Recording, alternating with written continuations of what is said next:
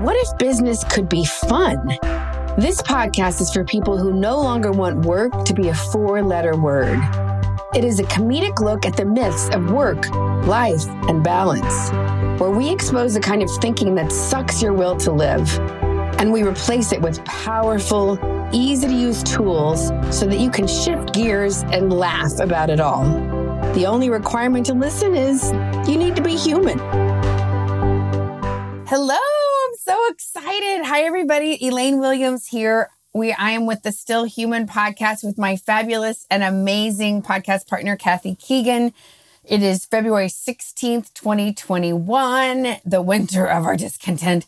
Anyway, so excited to be here because I know we're going to laugh, we're going to have fun, and we have an amazing guest for you. So just want to welcome you. If you're just joining us, we're so delighted that you're here. We started this podcast because we wanted to take a comedic look at life and coaching and being an entrepreneur and peel back the curtain behind coaching and the big masterminds because Kathy and I had been in a bunch and we were like, if only we had known this one thing. And so we wanted to, you know, share and the name is still human because even though we're both amazing coaches, sometimes we can't, we have to get help for ourselves. So welcome, welcome, welcome. And Kathy Keegan is this amazing coach who is her mission is to end needless workplace suffering. And she helps people deal with their bosses. And if you work for yourself, that can be just as challenging. so, good morning. Good morning, Elaine. It is so good to see you. We had about a foot of snow here in Chicago last night, so it's finally living up to its reputation. So I'm very happy about that. Um, can you believe I'm happy about snow? That's a little odd. Well, I've been telling people it's zero degrees. Yeah, but we're we we can't complain because um, we have a very special guest with us today, Kim Corvin, who um, just is a master of no she's a high priestess of many things. We got to come up with a new thing like rather than master because master can either mean single young man or it can also have a negative connotation right in terms of slavery. So we need a better word. So i'm going to go with high priestess of um, of what is it called? Land land land titles. And and really, this is a complete, there's a segue right here, which is that she is um, the, the proponent of peaceful divorce. Peaceful divorce, where everybody wins. Um, Kim, welcome, welcome, welcome. Welcome. You know, a, a lot of what I think you you're dealing with is a lot of what we all need to learn, just even in terms of workplaces you know, right speech, how we communicate with people, the words we use. So tell us a little bit about you and how you came to this. How I came to this, it's funny. So I am a conflict avoider. oh, oh, I can, I resemble that remark. Oh my God. so I I ended up dating this fellow who when he proposed, my entire body screamed, Say no, say no. And I'm like, We're eight hours from home. That drive is going to be super awkward. Well, how, how bad could it be to say yes?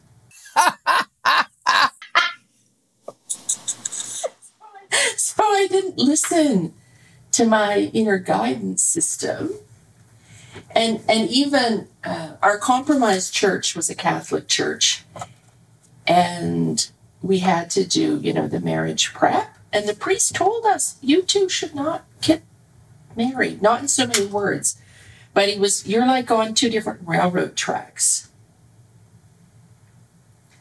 And we thought, what in the heck does a priest know about marriage?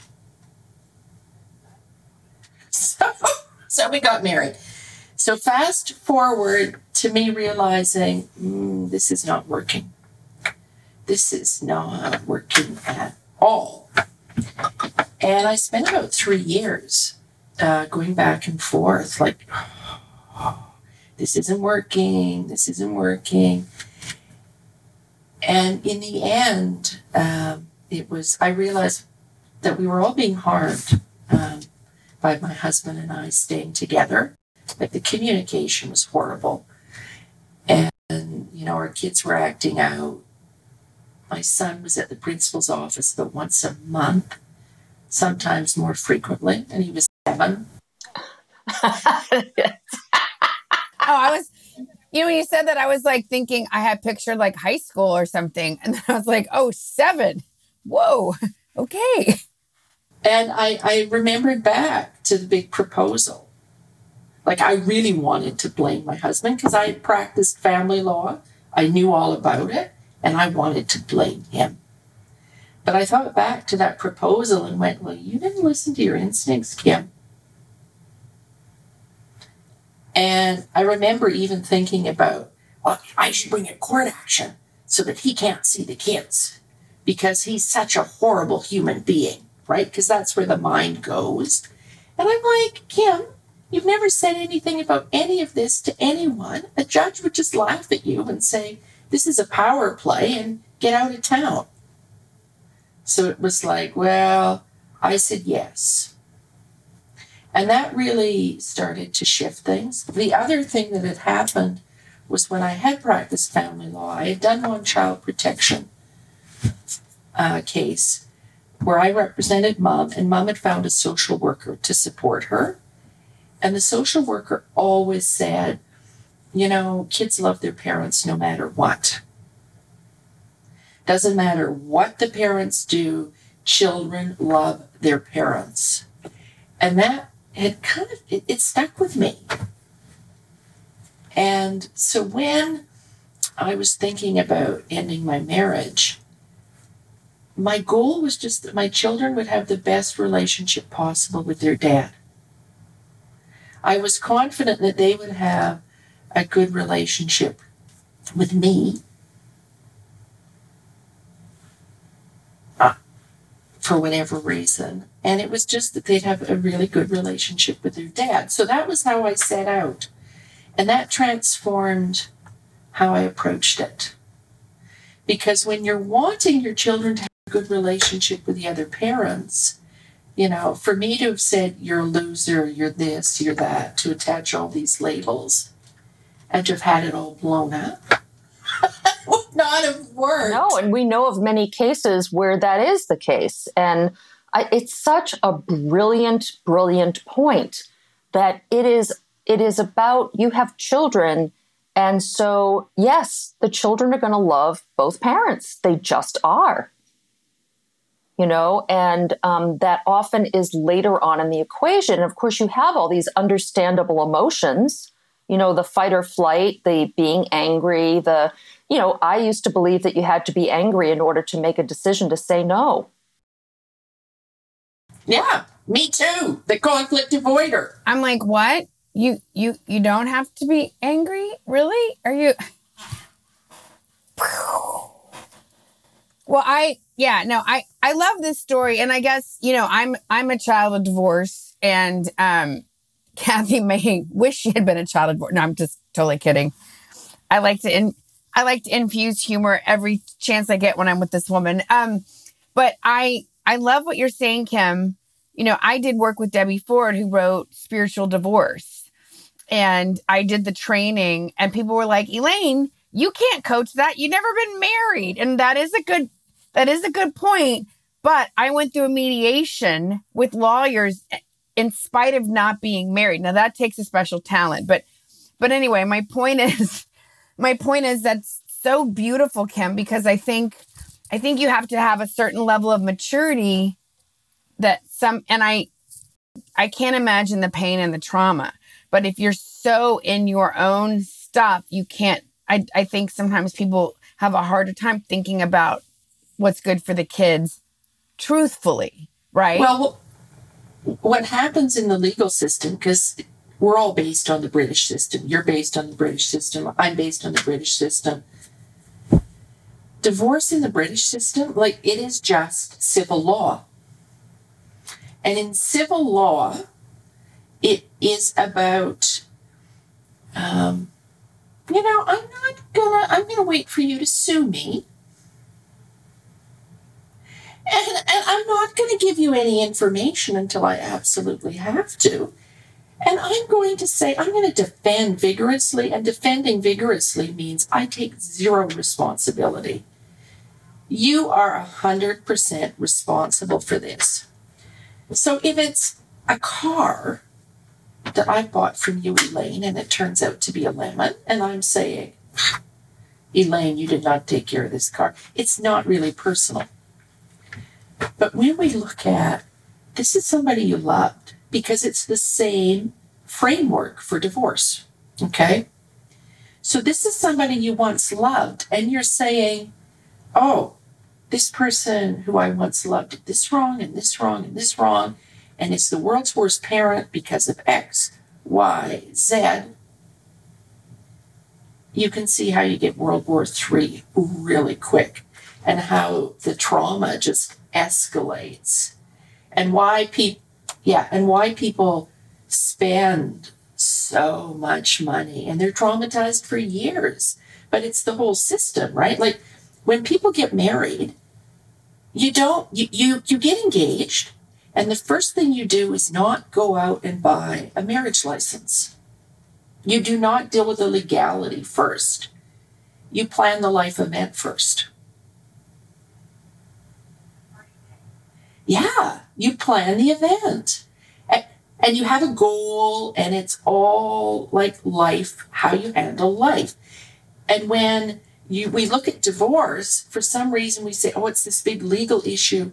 I need this legal professional to help me because, you know, you're feeling like a failure. And, but really, if you approach it like a life event and go, oh, where do I want to be in six months' time? How do I want this experience to be? Because the only thing the court really needs to decide is ending the marriage. Everything else, there's a lot of latitude to figure out how it's going to work for you. And when you take when you take that approach, people want to be fair. It's way cool. I love that. You know, Kim, one of my best friends um, is a divorce uh, family law i think is the correct term in austin texas. And i've been begging her to write a book because um, you know she was saying how there's patterns.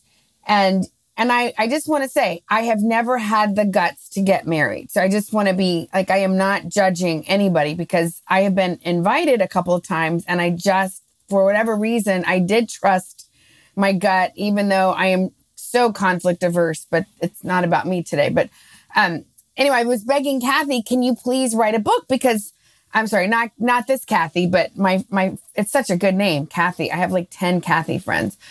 And so she was saying how there's a pattern, how, you know, you get swept away in the planning of the wedding, and then there's a baby or two.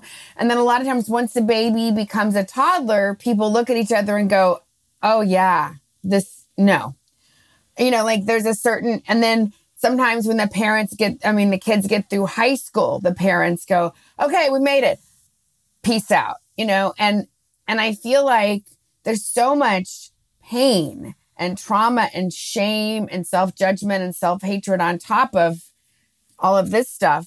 I feel like if people, if the average person knew, oh, this is a pattern, you know, if we could study this before we even go into it, right? Like, and what takes, you know, the skills you take to get married are very different than the skills it takes to stay married, I I would imagine. Anyway, any thoughts on that? It's interesting because we plan the event, we plan the big day. In terms of married life, it's and they lived happily ever after. Right. Who's gonna clean the kitty litter? It takes no work. None. You know, to live happy ever after. And he stayed cute and handsome, and she stayed a size four, like Disney draws. and there's no gravity at all. Right, you're right. That's the part that we don't talk about is the day to day. And of course, it's one of the reasons we also created this podcast was to talk about that in between stuff that doesn't get talked about. What is it like? Someone might look at you on the outside and say, wow, you seem to breeze through things. And I remember this happening years ago when we were doing, when I was doing some singing and we had a master class. Oh, there I am using that word again. But anyway, that's what they call it. And um, it's a high priestess class. And so I got up and I sang. And there was this other woman in the class who did not like me very much. And she's just like, You just don't even get nervous. And I looked at her and I said, I have been to the bathroom 11 times. I will now not pee. I, I will not pee for another 24 hours. And so, no, I don't show it. Would you pay to see someone who looked nervous? Never. But it doesn't mean that behind the scenes there isn't other stuff going on. And so, this is the same thing here. What are those building blocks? What is that like? What is the prep work you do? And so, to really dig into this space and call it a life event is a is a just a much better way to reframe what this really is. It happens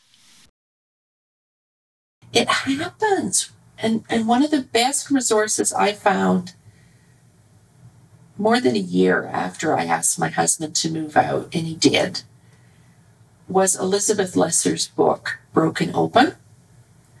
And there's a chapter in there called Bozos on the Bus. And it's about how, you know, we look at other people and go, man, you have it so together. I just want to be like you. But in but in reality, that person's just a, bozo on a different bus. Right, and having having all the same things. Um, that used to yeah, it's it's it's also called comparing your insides to people's outsides.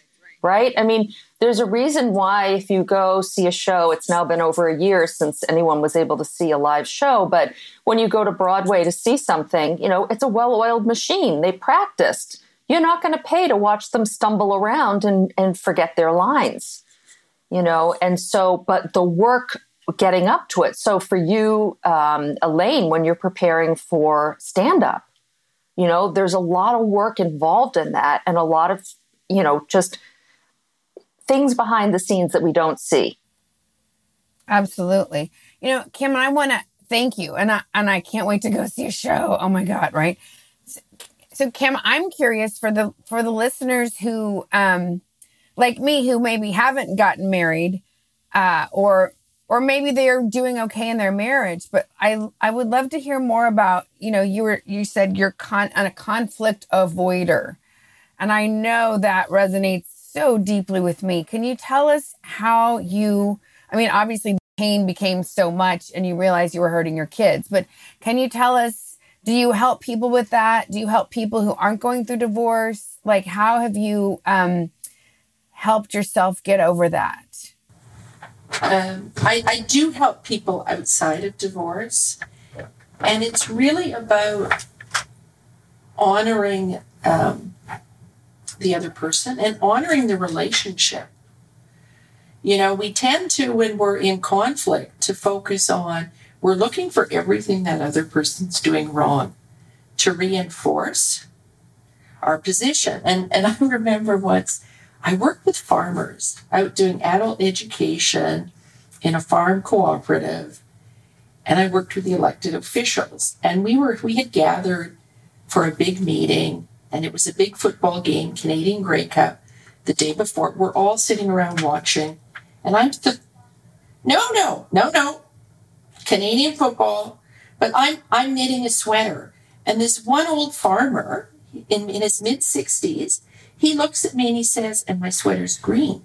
He's, shouldn't that be pink or blue? And I was like, what the heck do I do? Shh. And I just kept knitting. And he, and later he said the same thing. And I gave him the death stare that I learned from judo, competing in judo. And I said, You have me confused with someone else. but but but I you know so no passive aggressive there.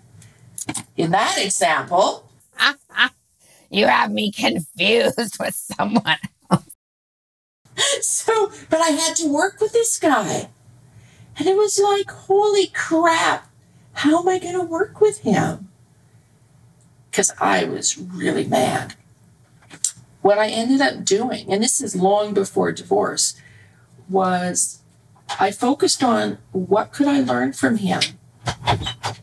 He was in my path for a reason. What could I learn from him? What I learned was he was the most fabulous individual at working with volunteers. He's the only person who I've ever known who, when a meeting is supposed to end, if they're in the middle of a discussion, he would end it. Because he had promised we'd start at this time and we would end at this time. He had the best turnouts ever because his people knew he respected their time. That's amazing. You know, that to me, I mean, meeting hygiene, man, that's my jam. I'm like, what? No. Yeah. That, and that shows respect. It shows respect. But it's it's it's about what can I and, and when it's somebody who you have a longer term relationship with, I actually thought through my best memories with my husband. So when I told him that we needed to separate, I included some of those. You know, like the fact that we once set up a tent in the living room and had the TV on a coffee table by the door and watched Grumpy Old Men. And my husband turned to me and he said, You know, I've dated some real cows and you're not one of them. It's, it's one of my best memories, you know, because he's not a self-type devil. It was a compliment. Wow, you you had me at you're not a cow.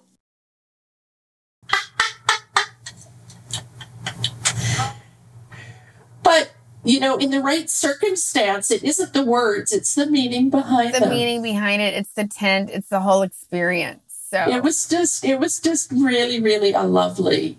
You know, it, it's not what we think good memories will be. We think, oh, that's the flowers and the going to a show, but it's those little real moments when you're real together. So that was one of the things I shared with him. And I was able to say, you know, that was 10 years ago before we were married. And we really haven't had any good memories since our honeymoon. And you're stressed and I'm stressed and and we're not bringing out the best in our kids and they deserve us to set a better example. You know, I just think that's so uh, you know, how do we how do we help or support or what is the support out there to help someone move from that initial stage of just being so angry because certain things can happen in relationships and someone does have sort of what you might call righteous anger at something that happened and sort of helping people deal with that, acknowledge it because it's very, very real, but also at the same time being able to say we still have to move forward. You know, we still have to we still have to go on, you know, and we may need to go on but apart. Well, and we can't change the past. Right, it happened. So why so why toss a lot of emotion back at it? Let's look at you know, I've heard that. That that's the story. I've heard that about couples therapy, where what happens there is you're spending a lot of time in the past, and so you're kind of regurgitating stuff and bringing it to light that is still painful, as opposed to saying, "How do we move forward?" Not without pretending it didn't happen, but there there is that sort of marvelous middle where I think you can work from. Well, and, and let's face it, our society, we are encouraged to focus on the negative because then we'll buy more. You know, that retail therapy. I don't I don't go there and I work as a mediator and I also work as a consultant. So I'll do the the whole separate in peace with one person, even when it's coercive control, really ugly stuff, but to help people move forward. And there's, I'm not this, oh, poor you, you've been through so much crap. I don't want to talk about the crap. The crap, it keeps you stuck. We look at what did you like about this person? What are your best memories? It's like if you can accept that the end of a relationship is like a death. You know, if somebody in your family died, you wouldn't be in the eulogy. You, you don't talk about everything that went wrong, everything that that person did. You gloss the person out. Well, I actually had someone who worked with me years ago. Uh, somebody passed away very suddenly, and um, and people were very very sad about it. But this person had worked closely with that person was like why is everybody saying nice things? You know she didn't do this and she never talked to me about this and i and i didn't know that and i didn't know the other thing. And i said i don't know whether it's manners or what but we try to remember the positive. You can still have your moments that were hard for you but the general gist of this is to celebrate who they were in life but it was very interesting because she was being very, very real. She's like, I don't get this. What?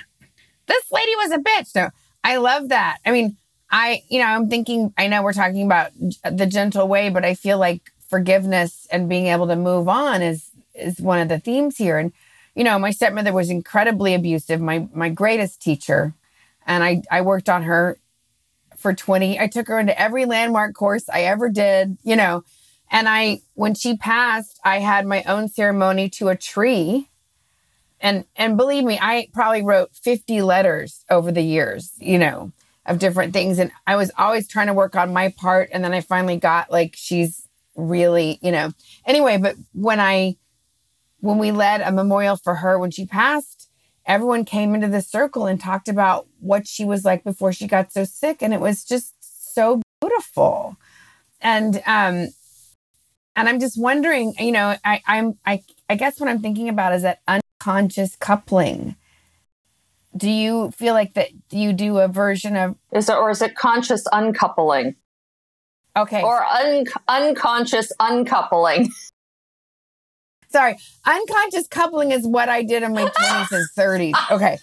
That's uh that would be my entire I you know, I I'd make out with a guy, wake up in bed. Oh, I have a new boyfriend. Okay, cool. Awesome. Yeah, I we're in Vegas. Okay. What's your name again? Okay. No, uh sorry. Uh, yeah, conscious uncoupling is what I meant to say. It is, and but the, the one thing that's different is I don't have law on a pedestal everybody else, because they're not part of the system who works in, in divorce, they either do it as a lawyer or as a therapist, right? Or as a coach. And I go, law is just so what happened? I drafted my own separation agreement, and there's no mention of custody.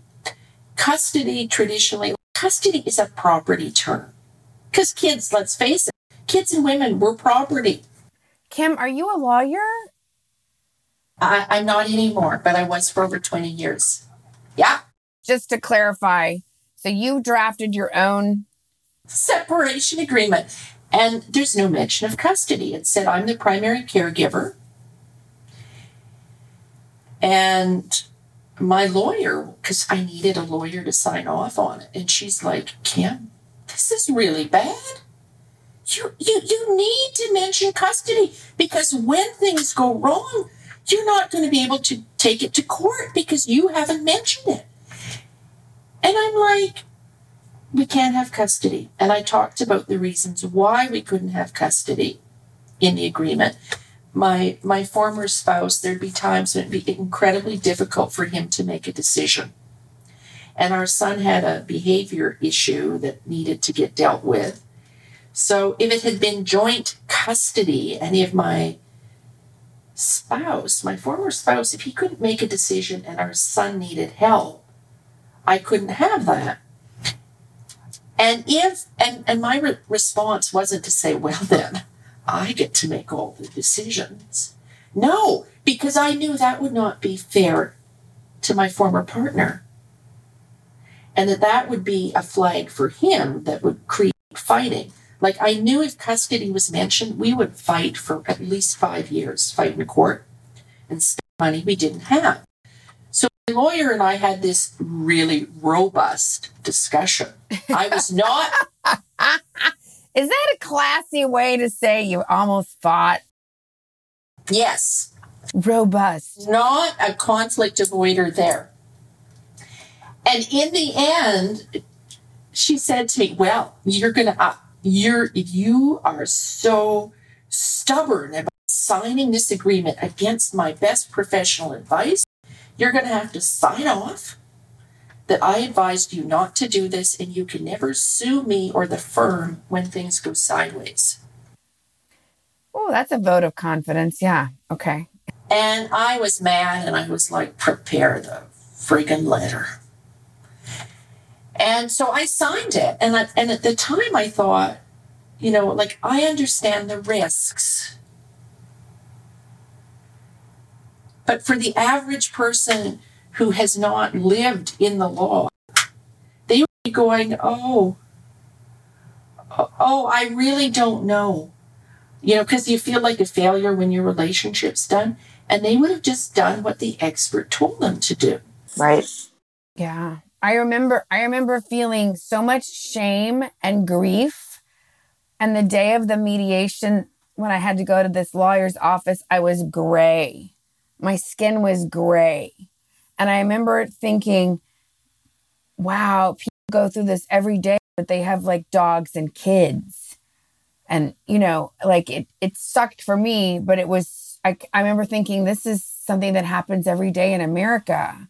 I wasn't thinking, you know, yeah, I had the I had the opportunity to be in uh, a family court many years ago, and to observe proceedings in a family court, and you, it was re- it was it it was really eye opening because what happens is through the legal system you become the thing, you're the thing that needs to earn money, you're the thing that needs to do this, you become the thing that needs to become a cash cow in some way, whether you like the work you're doing or not.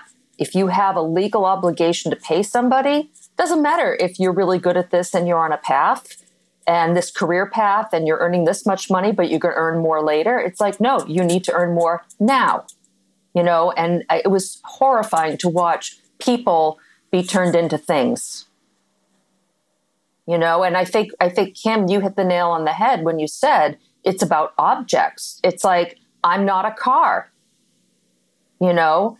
Um, and i'm not a property. But I, I, you know so there's really it's just a very um, it's a particular view. Well and, and there's this notion of objectivity. Because when i went through law school i was Oh, if anybody would tell me of a problem, you need to go to court, you need to sue. Right. That's how you were trained. Yes. And there's a few eye opening moments. So when I was a baby lawyer, wee, wee, baby lawyer. Like a baby Yoda? Are you like a baby Yoda? Maybe I'm a baby Yoda now, but I was a baby lawyer then. Very different. And I represented these four gentlemen in a labor standards appeal. They'd done a hearing themselves. They were not successful. Three of them paid, one of them refused to. And he had told me he had this vintage car in his garage. I wanted to sue him so he would pay. It was a personal affront to me. How dare he? But Christmas was coming, and the office had commissioned Christmas cards and my little short client list, I could choose who to send Christmas cards to. And I, I never had that before. I can send Christmas cards to my clients. So there I am with my client list. And I'm wanting to send my Christmas cards to the other three who had paid me. And I didn't want to send one to him. But I thought, I can't leave him out. So he got a Christmas card too. A few weeks later, the receptionist called me, Kim, come to come to reception. Okay. And there was this gentleman. He was there um, to pay his bill and he wanted to talk to me and he apologized. Now he said, I was being, I've never had a lawyer send me a Christmas card before, and I was being such a jerk to you, and you sent me a Christmas card. I'm sorry. Wow. Wow. That's a that's a a, a big wow. What it what it taught me was when you treat people right, they treat you right. So it's like with my first husband, when I treated him right in how I told him, he didn't feel so rejected. It's tr- it it transforms. And the, the other thing about the legal system and people who well i just want a cheap separation agreement. You don't have to use a cookie cutter. It doesn't have to be oh the kids are one week with mom one week with dad. Yes and if you have somebody who makes lots of in, you know lots of variation in income usually right it's it's like it's like kathy said you have to make the maximum. Well what if you go you know i've seen people go okay we're going to use this amount as a base to calculate support but then every six months or every year we're going to look at how much actually came in so there's a lump sum top up Yeah, so it's it's about being fair, it's about being respectful, which can be hard when you're in that emotional state. And I think, you know, it's a good reminder that when you are highly in a highly emotional state, which we all go into, right? Fight, flight, freeze, faint. Fight, flight, freeze, faint, school of decision making.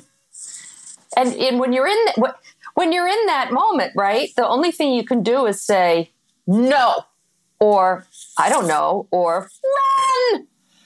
Um, and so that's not a moment to have any kind of negotiation. So it's kind of moving beyond that. And if you can find someone like Kim, then I think you know it. It just has such a respect for the humanity in the process, and you know, and it puts people back into the equation. I think.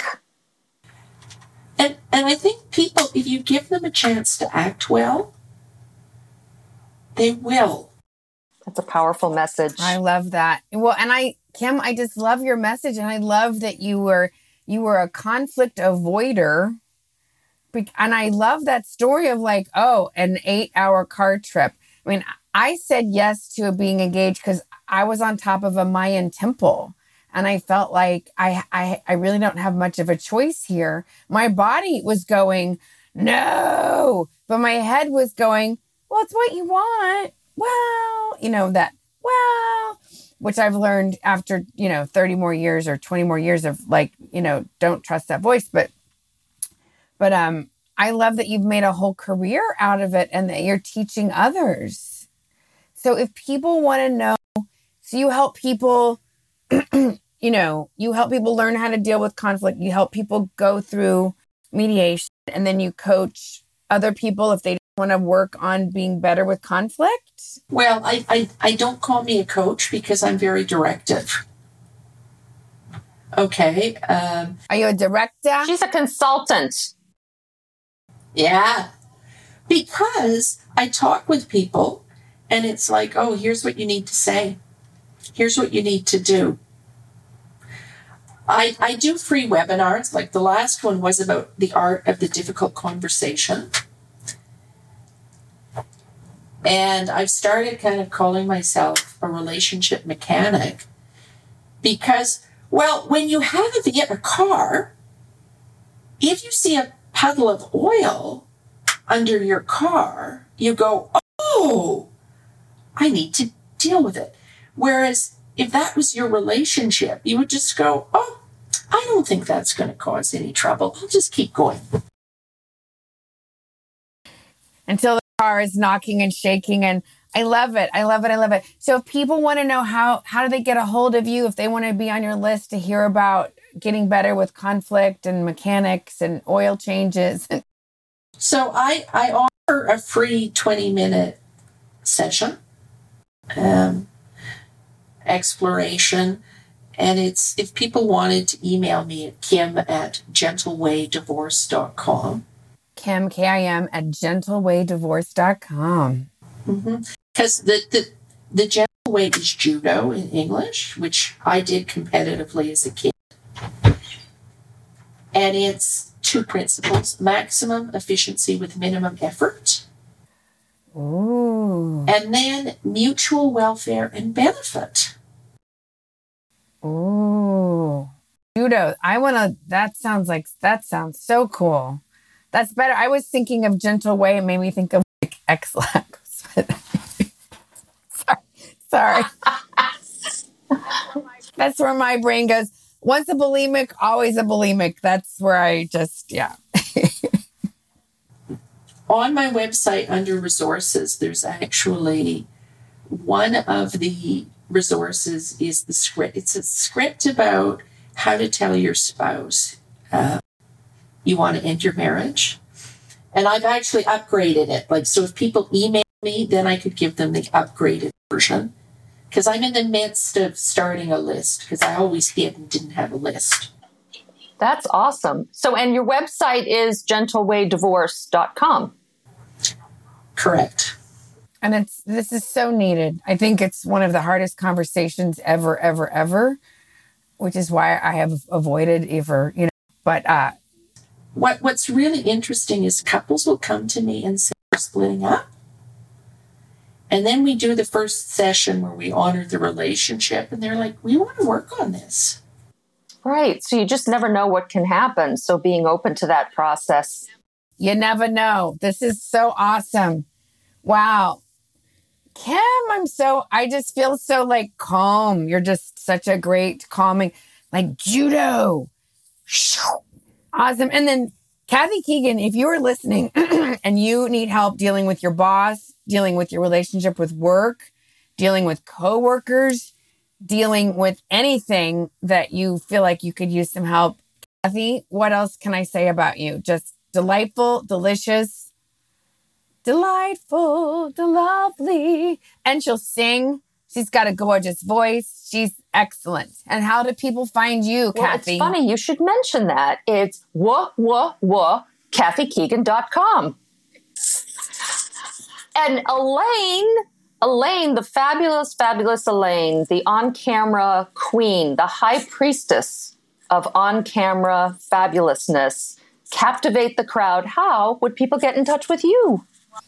Well, thank you for asking. Yes, and I am doing a really cool uh, masterclass once a month. It's free. So I invite everybody to come and connect with me. Elaine at captivatethecrowd.com. Captivatethecrowd.com is the easiest way to get a hold of me. And I'm also, I have a new cool free Facebook page that is all about coming and playing with video, like a video playground to practice your video, vis- visibility your videos, your storytelling. And the more you do that, the more influence you will build, which is the hot, hot way to get more people and have a bigger impact. So awesome. Thank you, Kim. We're so happy. We just want to thank you for listening. And um, we're just, we're so excited. Kim, you are just a gem. Thank you so much for being with us today. Thank you for dropping all those pearls.